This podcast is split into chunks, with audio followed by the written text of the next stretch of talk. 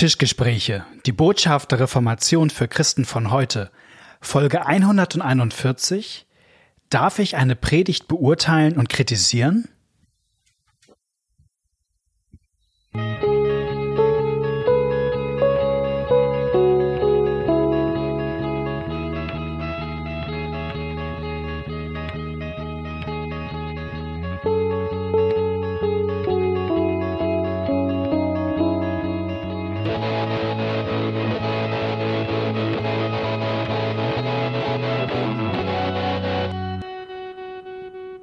Herzlich willkommen bei einer neuen Folge von den Tischgesprächen. Mein Name ist Malte Detje und mir gegenüber sitzt ein Mann, der heißt Knut Nippe. Korrekt. Genau, schön dich zu sehen, Knut. Ja, schön, dass du gekommen bist, dass du dich auf den weiten Weg hier gemacht hast. Bei dem schönen Wetter sitzen wir drinnen. So ist es. Mit Technik vor der Nase und Büchern und freuen uns aber. Genau, wir haben nämlich was vor. Wir haben diese Folge überschrieben mit der Überschrift: Darf ich eine Predigt beurteilen und kritisieren? Ja, wenn es nicht meine ist. Genau. Und Nein, Scherz. Wir haben überlegt, das ist ja eine Frage, die, glaube ich, einige bewegt. Man kann sich der ja aus ganz verschiedenen Hintergründen nähern. Also ich mache jetzt einfach mal zwei Beispiele. Vielleicht gibt es manche von unseren Hörern, die kommen aus einer sehr konservativen Freikirche. Und da ist es, gibt ja nicht bei allen so, aber bei manchen ist es so, man kritisiert nicht unbedingt den geistlichen Leiter der Gemeinde. Das ist so irgendwie. Stimmt. Du sollst den Geseiten des Herrn nicht antasten. Ne? Wird dann gern zitiert. Und dann kann es ja trotzdem manchmal den Eindruck geben, hey, ist das, was da heute gepredigt wurde, ist das eigentlich deckungsgleich mit dem, was ich vielleicht in meiner Bibel lese? Darf ich das ansprechen? Wie soll ich das ansprechen? So, das kann man ja als Frage haben. Oder man kann auch aus einem ganz anderen Hintergrund kommen. Also, was ich, man kommt aus einer Landeskirche. Das ist jetzt also nicht ganz so streng, konservativ, fromm. Und da gibt es einen neuen Pfarrer in der Gemeinde. Und der kommt hin und der predigt irgendwie anders. Und man hat irgendwie den Eindruck, na, manches passt nicht zu dem, was ich in meiner Bibel so lese. Darf ich das eigentlich ansprechen? Soll ich das ansprechen? So, das sind ja Fragen, die... Und man könnte eine Extra-Folge machen. Wie spreche ich das gut an? Ja, auch da macht der Ton vielleicht ja die Musik. Habe ich mir sagen lassen. So aus auch ein. Und wir nähern uns diesen Fragen. Also wie darf ich eigentlich eine Predigt beurteilen? Darf ich sie kritisieren? Wir nähern uns der Frage ein bisschen über einen Umweg. Und zwar, indem wir uns einen 500 Jahre alten Text anschauen. Genau. Und dieser Text ist exakt 500 Jahre alt. Wir haben ja so ein bisschen die ganzen Reformationsjubiläen in dieser Dekade auch. Und wir schauen uns eine Lutherschrift an, die genau 500 Jahre alt ist. Darf ich vorher noch mal reingrätschen? Ja. Zwei Bemerkungen dazu. Also einmal, ich weiß nicht, wie das in der Freikirche ist. Die sind vielleicht auch unterschiedlich, aber ich gehe mal davon aus. In der Landeskirche ist ja so, wenn ein Pastor sich neu bei einer Gemeinde bewirbt, dann gehört dazu auch eine Probepredigt. Also das ist sozusagen, es kann auch noch was anderes dazu gehören, zum Beispiel eine Probekonferstunde oder irgendwie sowas. Aber mindestens an der Stelle ist das ja auch verankert, dass man erstmal sich das anhört und dann auch ein Urteil fällt. Also und wir gucken auch gleich mal, inwieweit das bei Luther vorbereitet ist. Das andere, also ich will schon mal, ich habe eben vorhin den Witz gemacht, meine Predigten darf man nicht beurteilen, das war natürlich höchste Ironie. War das jetzt ironisch? Nee, das sag ich, naja, das wissen manchmal Leute nicht wegen meiner Stimme, ne? Nein, also ich finde das grundsätzlich gut. Auch, ich freue mich auch natürlich auch da über einen guten Ton. Aber grundsätzlich finde ich Rückmeldungen wichtig. Ich habe nochmal bei der Ursprungsfrage jetzt ohne den Luthertext und ohne biblischen Bezüge, ist, finde ich, sehr sinnvoll, dass wir es nachher machen, aber mal ganz grundsätzlich, ich glaube, das gibt, ich würde immer sagen, ja, aber es gibt schon zwei ganz unterschiedliche Haltungen, die mir da begegnen, und auf die eine bin ich allergisch, wobei ich die andere gut finde. Also es gibt auch so ein Konsumentenverhalten, ja, und das nervt mich, wenn jemand so die Predigt hört wie so ein Restaurantkritiker. Yeah. Also mir hat mal jemand erzählt, dass er gerne so bei Vox oder so gibt's so Kochshows, wo so fünf Leute, muss immer einer für die anderen kochen, so das perfekte Dinner oder so heißt das, keine Ahnung, ich habe da nur mal so reingeguckt, kennst du das? Ich gucke kein Fernsehen mehr, kein normales, nur alles gestreamt. Also es wurde mir so erzählt, ich habe da auch mal reingeguckt, als ich da war, aber nicht komplett. Also das perfekte Dinner, da sind 5 Leute und jeden Tag treffen die sich beim anderen, der kocht für die anderen und macht das alles besonders schön, wunderbare Deko, bla bla bla. Und dann bewerten die anderen das immer. Und der, den ich da kenne, der guckt das gerne, weil er da auch tolle Rezeptideen und so hat. Aber was ihn total nervt, ist, wenn die dann hinterher, müssen die anderen den eben bewerten und am Schluss hat der gewonnen, der am Ende der Woche die meisten Punkte hat. Also dann sind die immer auf höchstem Niveau und sagen, ja, die Serviette war nicht ganz richtig geknickt und ja, also die Schokolade war etwas zu bitter und bla bla bla. Und kritteln an diesen tollen Sachen da rum und vergeben da Punkt. Und er sagt, das nervt ihn immer richtig, das ist so undankbar und so weiter. Und also das ist ja auch so ein bisschen die Mentalität unserer Gesellschaft, ne? Wir bewerten alles auch bei Amazon und was weiß ich, ja, oder kann man so Ratings machen. Und aus dieser Haltung heraus eine Predigt zu beurteilen, das finde ich auch scheiße, ja. Also das andere ist aber so wie ein, um in dem Essensbild zu bleiben, wie ein Ernährungsspezialist irgendwann mal sagt, also weißt du, das Essen ist jetzt hier so ein bisschen ungesund. Ja. Ich muss auch mal ein bisschen mehr Salat essen. Das ist nicht auf diesem hohen Niveau und so, sondern es geht darum, bringt das Essen das, was es bringen soll. Ja, ja, und also wenn ich mit Kochen dran bin, immer nur Pommes auf den Tisch stellen würde und meine Frau sagen würde, du, wie wär's mal mit dem Salat, dann ist das aus der Sorge um uns, um unsere Kinder und so weiter. Und das ist die richtige Haltung für die Predigt. In der Predigt geht es um Ernährung. Ja. Und da geht es nicht darum, ob das jetzt rhetorisch den letzten Kniff hat oder so, sondern es geht darum, ist das drin, was Nährstoffe hat. Und um in deinem Bild zu bleiben, es gibt bestimmte Fischsorten, die muss man, glaube ich, so und so zubereiten, sonst wird's giftig. Ja, genau. So. Also und das halte ich für ganz wichtig. Also das ist jetzt mal meine spontane Sache, dass auch da die Haltung, ich kann auch verstehen, dass manche Pastoren auch genervt sind, wenn Leute so an ihnen so rumkritteln oder so, aber dass grundsätzlich die Leute, die die Predigt hören, sich Gedanken machen, ob sie da gesunde Nahrung kriegen. Das halte ich für hilfreich, auch für die Predigenden. Wir gehen jetzt Sprung zurück. Von der Restaurantkritik nach Wittenberg oder besser in die sächsische Stadt Leisnig, um die es geht. Luther hat eine Schrift geschrieben vor 500 Jahren. Die hat einen Titel, ich lese ihn einmal vor, dass eine christliche Versammlung oder Gemeinde Recht und Macht habe, alle Lehre zu urteilen und Lehrer zu berufen, ein- und abzusetzen, Grund und Ursache aus der Schrift. Ich meine, schon ein bisschen sperrigerer Titel, also nicht so griffig, sag ich mal. Passt nicht so gut auf so ein Cover drauf.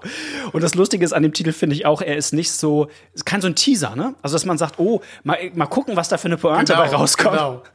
Sondern Luther sagt im Grunde ganz genau. Also damit ist die Frage der Folge beantwortet. Genau. Ja. Genau, so Luther sagt ja, peng.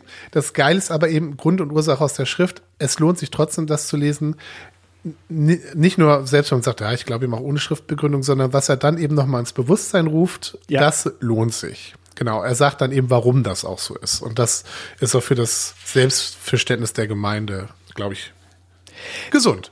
Genau, und wir gucken uns einmal vielleicht kurz den historischen Kontext an dieser Schrift, weil das, glaube ich, nicht ganz unwichtig ist. Ja. Das sind ja die ersten Jahre und Jahrzehnte, wo die Reformation Gestalt gewinnt. Und ganz viele Sachen müssen neu geregelt werden, die gar nicht klar sind. Also ein Problem ist zum Beispiel, dass in vielen Orten die Leute sich freuen über das Evangelische, dass sie gerechtfertigt sind, aus Gnade, ne, im Glauben. Aber es gibt immer noch Priester und Pfarrer, die predigen was anderes. Ja, und was ich eben gesagt habe, was bei uns und in den Freikirchen, glaube ich, selbstverständlich ist, damals gab es keine Probepredigt. Genau. Und das gibt es vermutlich in den katholischen Kirchen heute auch noch nicht, nehme ich mal an. Ich weiß es nicht. Weil nämlich da nicht die Gemeinde entscheidet, welcher Pastor kommt, sondern der Bischof teilt zu. Und das war exakt damals auch so. Also in dieser kleinen sächsischen Stadt Leisnig, um die es hier konkret geht, die Luther so ein bisschen begleitet in ihrem Evangelischwerden. Also da müssen ganz viele praktische Sachen geklärt werden in der Stadt. Wie machen wir es jetzt? Da war es bisher immer so, dass sozusagen die Klöster nebenan entscheiden, wer da vor Ort eigentlich Priester oder wir nennen das jetzt Pastor oder Pfarrer wird. So, und dann hat man gesagt, naja, also im Grunde hat sozusagen die geistliche Obrigkeit der Gemeinde vorgesetzt, wer da jetzt Prediger wird. Und Da sagt Luther oder begleitet die Gemeinde darin zu sagen, nee, das könnt ihr anders handhaben. Ihr dürft selber jemanden wählen als Pastor. Und ich erkläre euch jetzt aus der Bibel, warum ihr das machen dürft. Ja, genau. So. Und die Grundlage, warum ihr selber euch einen evangelischen Prediger wählen dürft, ist, dass ihr grundsätzlich die Kompetenz habt, geistliche Dinge zu beurteilen. Das ist sozusagen die Grundfrage. Ihr könnt gesunde Lehre unterscheiden von ungesunder Lehre. Und deswegen, weil ihr das könnt ihr auch urteilen, wer ein guter Prediger ist und wer es nicht ist. Also schon an der Stelle merkt man, dass Luther eben mal wieder, das ist jetzt hier nicht neu in der Schrift, aber diese Zweiteilung durchbricht, die es vorher gab, nämlich dass es die Geistlichen gab. Und dann gab es die Laien, die einfach nur sozusagen Empfänger waren. Und Luther sagt, nee, alle sind als Geistliche berufen. Also alle haben geistliche Kompetenz. Es gibt besondere Aufgaben, zum Beispiel Verkündigung, werden wir gleich drauf kommen, ist eine Sache, die geordnet werden muss. Aber es ist nicht so, dass es die einen gibt, die Zugang zum Geist Gottes haben und die anderen dann eben nur vermittelt über diese andere Gruppe. Genau, da kommen wir auch nochmal drauf. Das Tolle an dieser Schrift ist, will ich auch nochmal sagen, sie ist kurz. Man muss, also das sind, glaube ich, irgendwie in dieser Inselausgabe, über die haben wir ja häufig auch schon mal gesprochen. Die schon kleine Seiten hat. Von Luthers, Werken, also 5-bändige Inselausgabe sind es, glaube ich, knapp 10 Seiten oder so. Also das ist wirklich auch relativ zügig gelesen. Und jetzt wisst ihr auch, worin man sie findet. Und das ist im Grunde eine zweigeteilte Schrift. Der erste Teil geht dieser Frage nach, können Christen gesunde Lehre beurteilen? Kann man eine Predigt beurteilen? Und der zweite Teil ist dann, darf man als Gemeinde selbst sich im Grunde einen Prediger wählen? So, und wir fangen mal mit dem ersten Punkt an.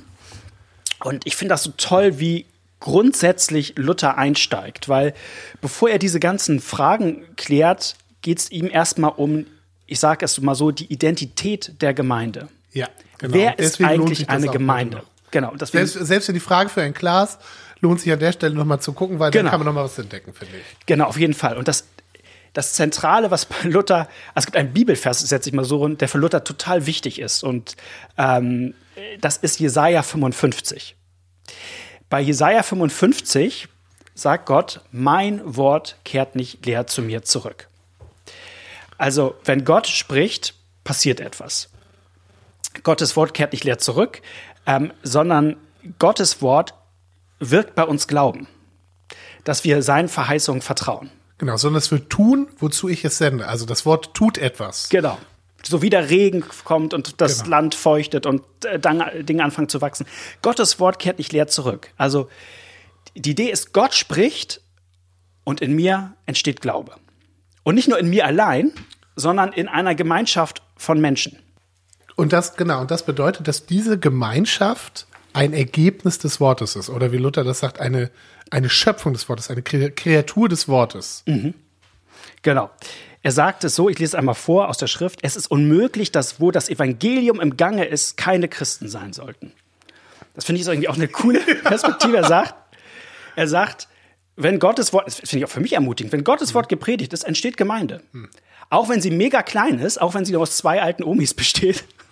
Und auch wenn sie große Sünder sind, er sagt, egal wie klein und egal wie groß die Sünde bei ihnen ist, auch wenn so, aber Gottes Wort kehrt nicht leer zurück. So, und umgekehrt auch, wo in der Gemeinde nicht das Evangelium gepredigt wird, ist auch keine Gemeinde im eigentlichen Sinne da. Da sind vielleicht Leute, die stehen auf irgendwelchen Listen, aber am Ende ist es im geistigen Sinne keine Gemeinde. Aber Gottes Wort schafft sich Gemeinde.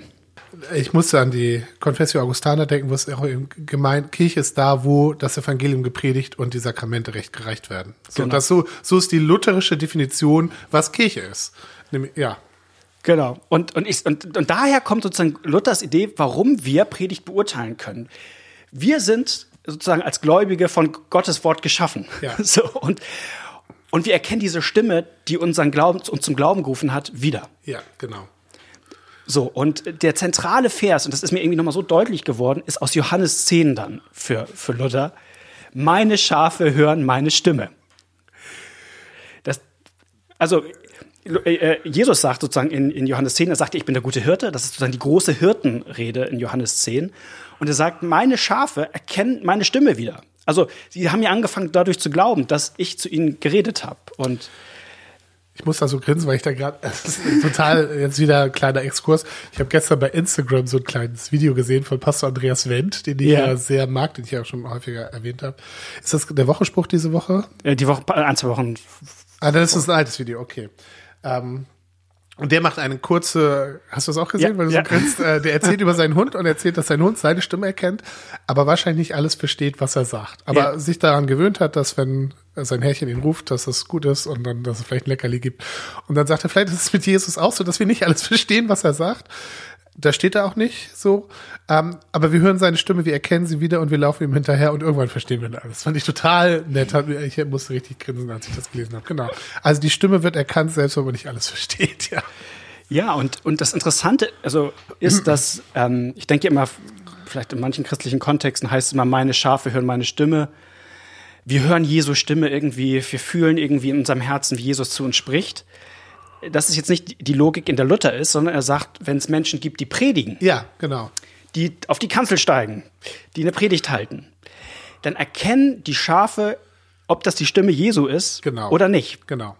Und das erlebe ich ehrlich gesagt auch in Gemeinde, dass Menschen instinktiv, auch wenn sie vielleicht gar nicht so ein theologisches Wissen haben, auch wenn sie nicht Theologie studiert haben und all die Kategorien haben, dass sie irgendwie merken, hier passt gerade was nicht. Und nicht irgendwie im Sinne von Geschmack, weil manchmal da ist ein Prediger, der irgendwie einen anderen Stil hat, also, sondern dass ich kenne das finde ich irgendwie total genial, dass Gemeinde merkt, hier ist irgendwas geistlich neben der Spur. Ohne vielleicht auch genau zu wissen, was es ist, aber sie wissen, hier ist irgendwas geistlich neben der Spur. Und ich glaube, das ist diese Grundwahrheit aus Johannes 10, meine Schafe hören meine Stimme. Höre ich die Stimme von Jesus oder höre ich sie nicht? Also das erlebe ich auch so, wobei es natürlich auch Sachen gibt, dass auch Leute manchmal irritiert sind und sagen, Moment mal, das habe ich ja noch nie gehört. Ja. Ja, weil es was Gutes ist, ja, ne? Weil es was Gutes ist, also dass sie zum ersten Mal merken, dass hier, ich benutze trotzdem mal das Wort, obwohl ich auch weiß, warum du es eben abgelehnt hast. Ich habe kein besseres, das schmeckt hier anders. Mhm. Und ja, es gibt auch manchmal Widerstände, dass Leute sagen, hey, das ist aber anders, als ich gehört habe oder so. Also nicht immer ist das ein Zeichen, wenn man einen Widerstand hat sozusagen. Ja. Aber ich glaube auch, dass, oder ich erlebe das auch, dass Leute sagen, na, das stimmt was nicht und das gar nicht formulieren und argumentieren können oder mit ganz komischen Worten oder so, aber wo das doch was damit zu tun hat, wie ein Baby schmeckt, ob das jetzt Milch ist oder ob das Essig ist oder so, ja. Also das gibt es so. Wir kommen immer wieder auf die kulinarische Welt zurück. Ja, aber genau. Und das ist ja auch in Johannes 10 drin, dass es gibt den guten Hirten und es gibt eben auch andere, denen die Schafe nicht folgen sollen. Ja. Und ich finde, das hat für mich auch als Pastor eigentlich was Entlastendes, weil es gibt ja manchmal, ich erlebe das auch so ein bisschen in unseren frommen Kreisen so, dass man immer denkt, wir müssen die Gemeinde ganz stark vor allem beschützen, auch vor Irrlehre, sag ich mal, und falscher Lehre. Was in gewisser Hinsicht finde ich ja auch gut und biblisch ist, zu sagen, hey, hier geht irgendwas im Christentum, ist irgendwie off the rail, so, das anzusprechen.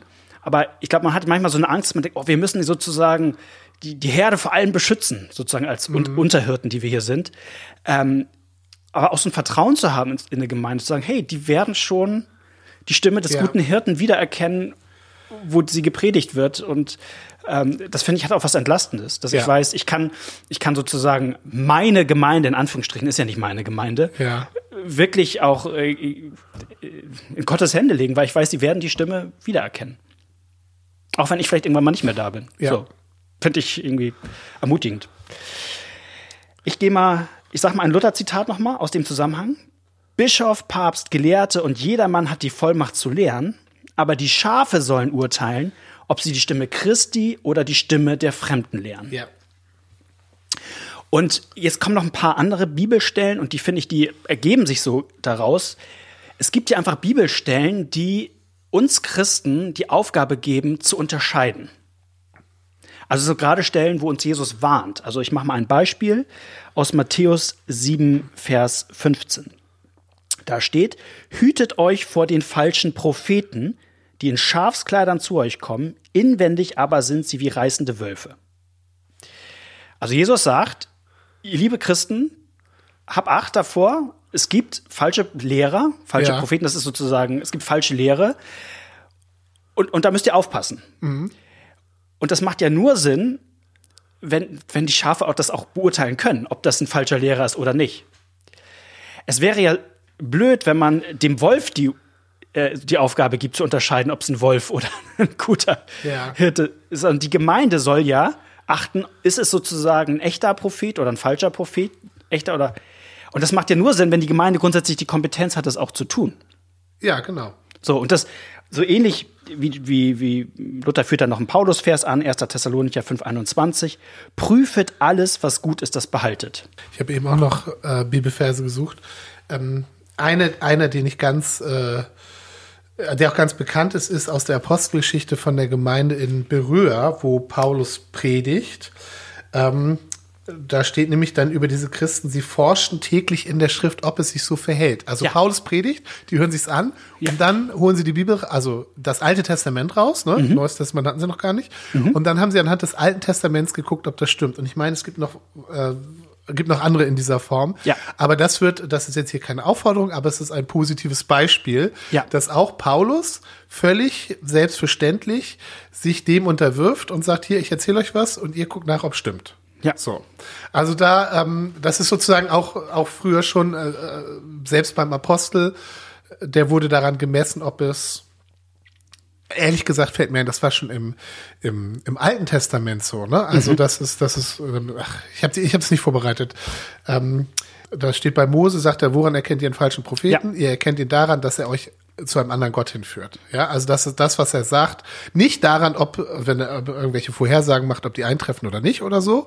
Also solchen tollen Sachen. Das ist nicht das entscheidende Zeichen, sondern das, ob er in Übereinstimmung mit dem lehrt, was vorher war. Mhm. So. Genau. Also von daher ist das auch gibt's das nicht nur bei Luther, sondern schon in der Apostelgeschichte. Ja, genau. Und das macht ja nur Sinn, dass die Gemeinde prüft, wenn sie grundsätzlich die Kompetenz hat, es zu prüfen. Ja. Und das ist, finde ich, deshalb so wichtig, weil das ja auch bis in unsere heutige Zeit so ist, dass immer das Argument kommt, naja, das kann die Gemeinde ja gar nicht beurteilen. Ja. Die ist ja gar nicht so fit theologisch. Das müssen quasi die Experten für die Gemeinde machen. Und das ist ein altes Argument, was eben in der vorreformatorischen Zeit mit dem kirchlichen Lehramt begründet wurde. Nur die Kirche weiß es und die Priester wissen es. Und heute wird es manchmal Also heute ist quasi das wissenschaftliche Lernen, erst wenn du Theologie studiert hast. Und ja, natürlich würde ich auch sagen, dass es schon sinnvoll ist, auch Kriterien zu haben. Und deswegen, das ist jetzt eine Frage, mit der ich hier auch aus dieser Folge rausgehe, die ich gar nicht jetzt schon beantworten könnte, wie eigentlich das Verhältnis von diesem Wiedererkennen und von diesem, was ich Geschmack nenne, und dem auch sachlichen Kriterien, wo man auch sagen kann. Denn das ist ja dann später auch, wenn man sozusagen eine Rückmeldung gibt und sagt, das und das ist, dann muss man das ja schon irgendwie objektiv nachvollziehbar machen. Kann man nicht sagen, ich habe so ein Gefühl, da stimmt was nicht. Das wäre auch ein bisschen, da gebe ich dir recht. Und wie das zusammenhängt. Und da ist es natürlich hilfreich, so eine gewisse theologische Grundbildung zu haben, um auch Dinge artikulieren und auch einordnen zu können. Genau, aber dass sozusagen man erst Theologie studiert haben muss, um das zu beurteilen. Nee, ich kenne Leute, die nicht Theologie studiert haben und die sehr gutes Sensorium haben dafür, was gut und was nicht gut ist. Auch wenn sie es gar nicht so gut begründen können. Ja, und ich würde sagen, das wird jetzt sozusagen keine, glaube ich, letztbefriedigende Antwort sein, aber für Luther hat das schon auch was mit der Klarheit der Schrift grundsätzlich zu tun. Dass er sagt, die Gemeinde kann auch Bibel lesen und hat sozusagen darin auch einen Maßstab, anhand der sie beurteilen kann, ob das jetzt Gotteslehre oder Menschenlehre ist. Ja. Jetzt jeder sagen würde, aber die Bibel ist doch, kann man doch in so viele Richtungen auslegen. Und da wäre Luther immer ein bisschen zurückhaltender und sagen, natürlich gibt es da irgendwie auch eine gewisse Vielfalt, aber es gibt auch schon bestimmte Sachen, die sind klar in der Bibel. So. Was ich nochmal interessant fand, ist, dass Luther sagt, die Gemeinde hat nicht nur das Recht, das zu beurteilen, sondern auch die Pflicht. Ja. Das ist ja nochmal ein Unterschied. Ne? Ja. Aber er sagt, nein, also wenn der Imperativ da ist, prüft alles, dann heißt das auch, wir sollen es tun. Also das finde ich auch nochmal irgendwie cool, irgendwie, dass die Gemeinde ermutigt wird zu sagen, hey, nein, also ich lebe es auch in meiner Gemeinde so. Ich hatte letztens da auch mal so ein Gespräch mit einer Person, die sagte, ich weiß ja gar nicht, ob man das jetzt diskutieren darf. Ich sagte, nein, das soll man diskutieren, das sollt ihr. Das ist eure Aufgabe. Also gerade als Kirchenvorstand, Kirchengemeinderat, nochmal umso mehr, die ja dafür verantwortlich sind eigentlich, dass die Lehre gesund ist in der Gemeinde. Ja, diskutiert mit mir. Wenn ihr irgendwas denkt, das in der Predigt schief war, sprecht, also klar, sprecht uns an. Also wir irren uns ja auch. Also ja, genau. Das ist für mich auch ein wichtiger Punkt. Bei Jakobus steht, dass wir alle oft irren und dass die Lehrer deswegen umso härteres Urteil empfangen werden. Das ist für mich auch eine Befreiung, dass Jakobus auch davon ausgeht, dass auch bei den Lehrern Irrtum vorkommt. Ja. Und dass sozusagen das Korrektiv ist nicht, dass die jetzt, also nichts gegen gute Predigtvorbereitung, nochmal studieren oder sowas. Also das ist jetzt kein Freifahrtschein. Aber das Korrektiv ist eben tatsächlich nicht, dass ich nur für mich verantwortlich bin, sondern die Gemeinde kann mich auch zurechtweisen und kann sagen, so und so, da stimmt was nicht. Ja. Zum Schluss noch einmal der zweite Teil, den ich finde nicht ganz so spannend wie diesen Grundsatzteil, den wir jetzt bearbeitet haben. Da war das Gold so. Aber jetzt sagt Luther, daraus folgt, dass die Gemeinde dementsprechend auch Prediger berufen darf. Ja. Sie hat sozusagen er sagt, und das finde ich irgendwie ganz spannend, es gibt zwei Grundsituationen, in denen man als Christ ist. Einmal, wenn ich alleine als Christ unter, in Anführungsstrichen, Heiden bin. Ja. Da ist jeder von uns beauftragt zu verkünden. Und er begründet das damit, dass wir alle Priester sind. Das ist wirklich etwas, was auch neu ist in der Reformationsgeschichte. Also für die Menschen damals war ja klar, Priester ist der sozusagen geweihte Mann Gottes. Ne? Das ist sozusagen eine klare Kaste von Menschen. Genau, ist eine klare Unterscheidung. So, und Luther sagt, nee, erstmal sind wir grundsätzlich alle Priester. Deswegen heißen wir beide auch nicht Priester, sozusagen in der Berufsbezeichnung. Weil das kein Sondertitel ist, nach evangelischem Verständnis, sondern jeder Christ ist nach Luther, Zitat, von Gott gelehrt und zum Priester gesalbt. Deswegen ist jeder Christ zum Beispiel, wenn er zur Arbeit geht, hat das Recht und die Pflicht, Gottes Wort weiterzusagen, also zu verkündigen. Genau. Und dann sagt er, aber es gibt noch mal eine andere Situation, das ist, wenn Christen untereinander sind. Und da soll nicht alles mit dem ersten Korintherbrief alles durcheinander gehen, sondern da soll es eine Ordnung geben. Genau, und dann gibt es Leute, die werden berufen, ausgesucht für die, bei uns nennt man das, die öffentliche Wortverkündigung. Genau, die es sozusagen in der Gemeinde machen sollen. Und das soll die Gemeinde wählen. So, dann ist Luther sagt natürlich auch an dieser Schrift, natürlich gibt es Bibelstellen, die auch da, wo Paulus auch Älteste einsetzt und so, also wo sozusagen auch das Amt wiederum anderes Amt einsetzt oder Timotheus wird beauftragt, auch Älteste einzusetzen und so. Das gibt es natürlich auch und dann sagt er, wie geht das zusammen? Und da gibt es einen, finde ich, interessanten Grundsatz bei Luther, der ist nämlich auch, er sagt, der war mir auch noch nicht so klar, ehrlich gesagt. Er sagt, Not bricht alle Gesetze. Ja. Das ist, glaube ich, auch was, wenn man so ein bisschen aus einer eher, sag ich mal, auch konservativen Freikirche kommt, was manchmal auch an lutherischer Ethik ein bisschen verstörend wirkt, dass Luther manchmal nicht so Prinzipienreiter ist, sondern sagt, es gibt hier eine Notsituation, da muss man es anders machen. Und er sagt, unsere Bischöfe, die kannst du alle in der Pfeife rauchen. Mhm. So, und wenn wir das jetzt so machen, dann haben wir gar keinen evangelischen Prediger. Und das ist das Wichtige, dass wir überhaupt welche haben. Und deswegen, er sagt ja, in einer guten Welt, wo alle tolle Bischöfe haben, ja, da sollen die gerne mitreden, sagt er auch. Aber er sagt ja auch, und sagt dann auch, aber trotzdem auch im Neuen Testament ist es schon so, dass sie das ja nicht alleine bestimmen. Also er sagt zum Beispiel, ja, klar, Timotheus soll ja Älteste, also soll das Amt einsetzen, aber die Gemeinde kriegt ja vorher eine Liste mit, genau, was da für Kriterien sind. Und der hat Timotheus ja nicht alle parat. Also die Gemeinde prüft schon mal vorweg, wer erfüllt eigentlich, wer ist fähig zu lehren, wer hat einen Lebenswandel, der grob dem entspricht. So. Und dann bestätigt das quasi sozusagen das Bischofsamt eines Timotheus, indem er die Leute einsetzt. Also auch im Neuen Testament ist es schon nicht so, dass der Gemeinde einfach von oben was vorgesetzt wird. Genau. So, das merkt man auch, wie die Apostel, ich meine, es ist schon bei den Diakonen, die ausgewählt werden, Apostelgeschichte, da geht es auch da schlägt auch die Gemeinde was vor, es gibt eine Gemeindeversammlung und das ist nicht nur so, dass das Amt immer alles entscheidet, auch in der Apostelgeschichte nicht. Das fand ich auch nochmal interessant, also weil du sagst, also mit diesem Not bricht alle Gesetze, ein Beispiel wäre ja auch Stephanus, der ausdrücklich eingesetzt wird, damit die Apostel genügend Zeit zum Predigen haben. Also die müssen sich zu viel um diakonische Aufgaben kümmern. sagt man, okay, um die davon zu entlasten, damit die predigen können, wählen wir jetzt Diakone, die nehmen ihnen das ab. Stephanus ist einer dieser Diakone, aber es gibt Situationen, wo er dann auch predigt. Ja. Ja, und das ist diese Notregel. Die finde ich auch gut. Du hast gesagt, manche verstört das. Ich kenne auch evangelische Pastoren, die das verstört. Ich kenne einen Kollegen, den nervt das, weil er das Gefühl hat, dass bei uns in der Kirche aus dieser Ausnahmeregel eine Standardregel gemacht wird. Mhm. Und das natürlich kann man diese Regel auch missbrauchen, sag ich mal so, dass man. Aber so ist es nicht gedacht. Aber es gibt eben diese Not, also in Notfällen darf man auch anderes machen, auch wenn das nicht heißt, na, im Endeffekt ist alles egal. Ja, aber ich meine so dieser Klasse, also dieses hypothetische Beispiel von es gibt irgendwie ein Schiff geht unter und es stranden 10 Christen auf einer einsamen Insel und keiner von denen ist zum Pastor ordiniert. Ja, darf dann keiner predigen. Darf dann feiern ihnen dann nie wieder Gottesdienst. Ja, so. Genau. So und da könnte man klar sagen, ja, aber man dürfte daraus nicht machen. Ja, dann ist auch egal, dann kann er immer. Ja. So. Ja. Genau, so würde ich es auch. Genau, ich finde nochmal ein Luther-Zitat vielleicht so ein bisschen um diese Ausführung so ein bisschen abzuschließen. Luther fasst es so zusammen: Sonst, wenn nicht derartige Not besteht und wenn solche vorhanden sind, die Recht und Vollmacht und Gnade haben zu lehren, soll kein Bischof jemanden einsetzen ohne Wahl, Willen und Berufen der Gemeinde, sondern er soll den von der Gemeinde erwählten und Berufenen bestätigen. Das ist so die grobe Idee. Ja, bei uns also in unserer Kirche gibt es ja auch, dass auch Bischöfe jemand einsetzen. Ja. Ich glaube, jedes dritte Mal wird eine Pastorenstelle vom Bischof besetzt. Mhm. Die anderen beiden Male wählt die Gemeinde selber. Mhm.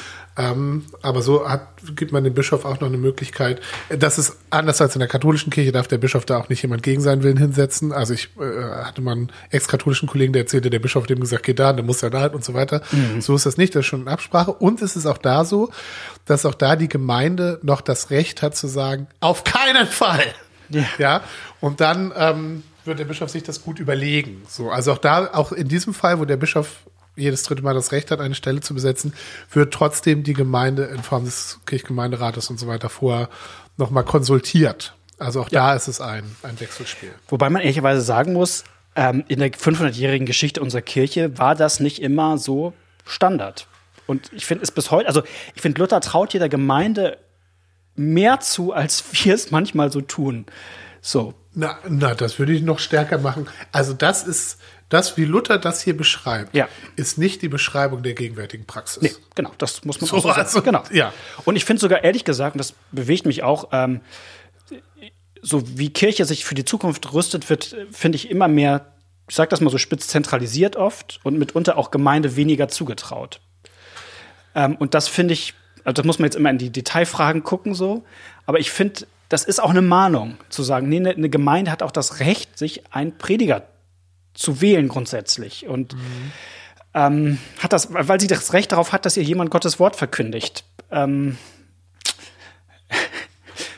Ist ein Wespennest, will ich jetzt vielleicht nicht ganz aber ich finde das nochmal wichtig. Also ich finde diese Schrift von Luther sehr gut und sehr Orientierungshilfe geben und habe an manchen Stellen darauf hingewiesen, wie sich das bei uns in der Kirche auch abbildet. Ja. Aber und manchmal auch nicht. Aber wenn das jetzt so rüberkam, das machen wir alles so. Nein, das machen wir nicht alles so. Nee, genau. Und die Entwicklung ist sogar gegenläufig. Mhm. Und dann, das hat auch Gründe, die auch teilweise, die ich auch nachvollziehen kann. Genau, die ich auch zum Teil hat auch mit Fachkräftemangel zu tun und so weiter und so weiter. Also es heißt nicht, hey, guck mal, wir machen alles so, wie Luther es gesagt hat und Luther hat es so gesagt, wie es in der Bibel ist. Ich würde es gut finden, gerade deswegen, sich diese Schrift nochmal reinzuziehen, einmal um gutes Gemeindeverständnis zu kriegen und um auch zu gucken, okay, können wir vielleicht auch ein bisschen in die andere Richtung und ein bisschen mehr einfordern. So. Also es gibt eben auch Stellen, da bildet es sich bei uns auch in der lutherischen Kirche nicht ab. Ja. Wir haben darüber geredet, darf ich eine Predigt beurteilen? Ich würde sagen, ja, darf man.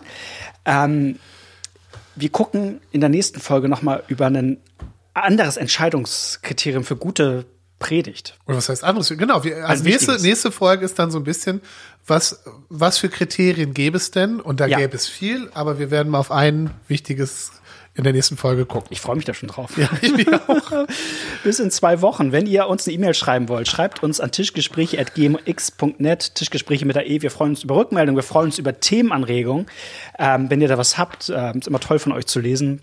Bis in 2 Wochen. Tschüss. Tschüss.